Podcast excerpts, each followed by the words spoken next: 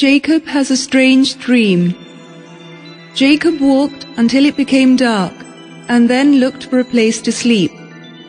That night he had a dream. He saw a ladder standing on the ground with its top reaching heaven. God's angels were climbing up and down the ladder. God stood at the top and said to him, I am the Lord, the God of your fathers, Abraham and Isaac. This land upon which you lie will belong to you and your descendants. They will be as numerous as the specks of the dust on the earth. I will be with you and protect you wherever you go.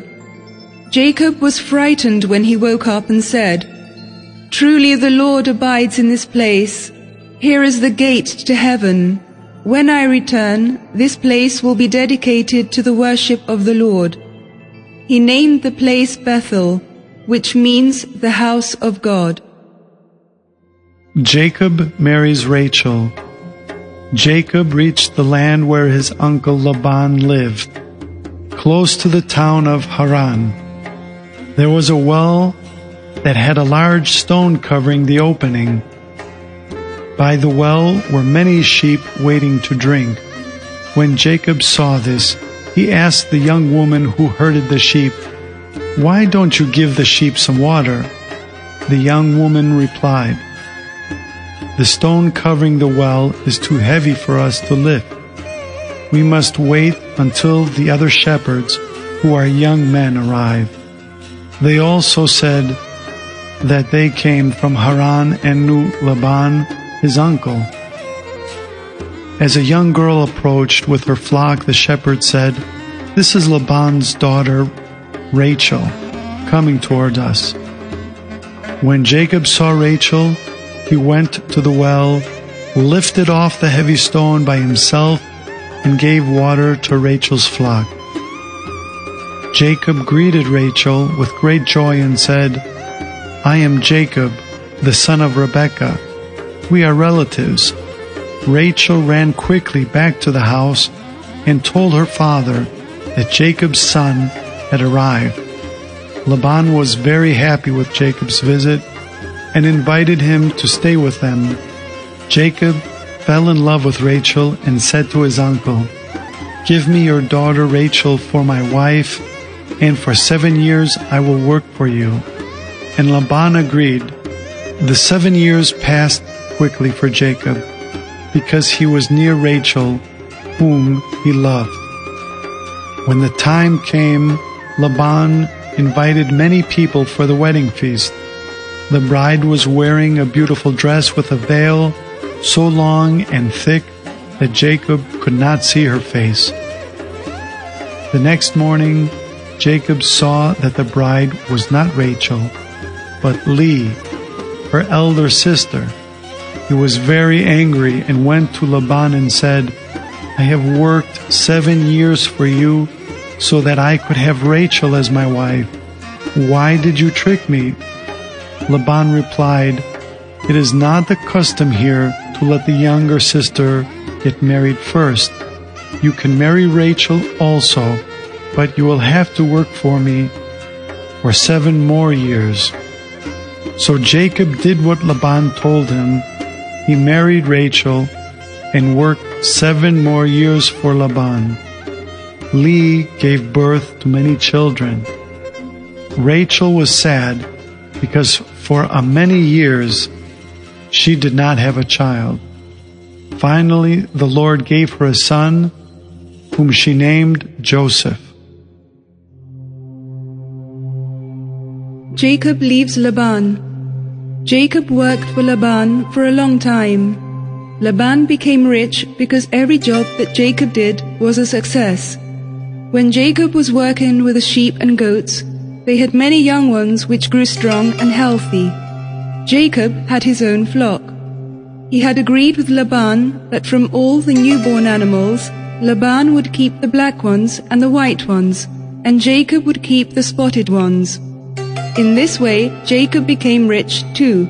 After a while, Laban and his sons became jealous of Jacob because he was so wealthy. They said angrily, Whatever Jacob owns is actually ours. He took it from us. For this reason, Jacob decided to leave Laban in secret. He placed Leah, Rachel, and the children on the camels, took all his flocks and his belongings, and decided to go back to Canaan, his homeland. Three days later, Laban learned that Jacob and his family had left. He quickly followed their path and caught up to them. Laban said to Jacob, Why are you secretly taking my daughters and grandchildren away from me? Jacob replied, Why do you treat me like a thief? I have worked for you for twenty years. You became rich because of me. If God did not help me, I would still be poor today. Laban remembered that during the night God had appeared to him in a dream and had told him, Beware, do not dare to harm Jacob. For this reason Laban said, Let's not argue, let us come to an agreement. Laban and Jacob made a solemn promise between them. We wish to keep peace, they said. Then they all ate and drank together. The next morning, Laban kissed his daughters and grandchildren and blessed them. Then he turned back to his home. Jacob and his family continued their journey.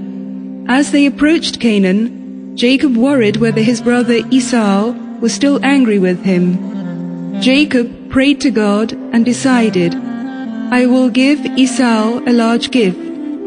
He set aside 400 sheep and goats for his brother and also camels, cattle, and donkeys. Jacob sent his servants and the animals ahead of him. When the servants met Esau, they had instructions to deliver the animals to him and say, These are a present from your brother Jacob. Jacob thought that perhaps this way his brother would accept his return.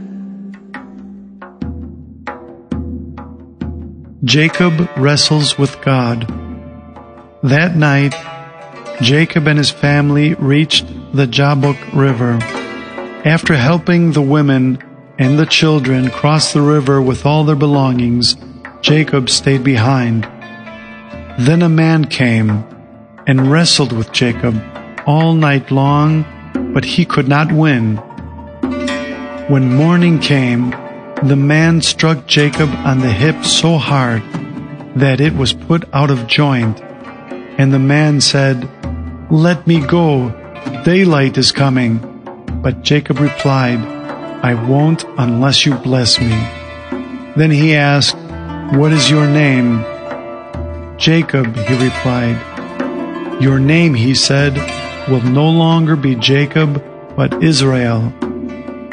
For you have struggled with God and with men, and you have won. The sun rose as Jacob crossed the river. Together with his family, he continued the journey, but from then on, he walked with a limp because of his injured hip.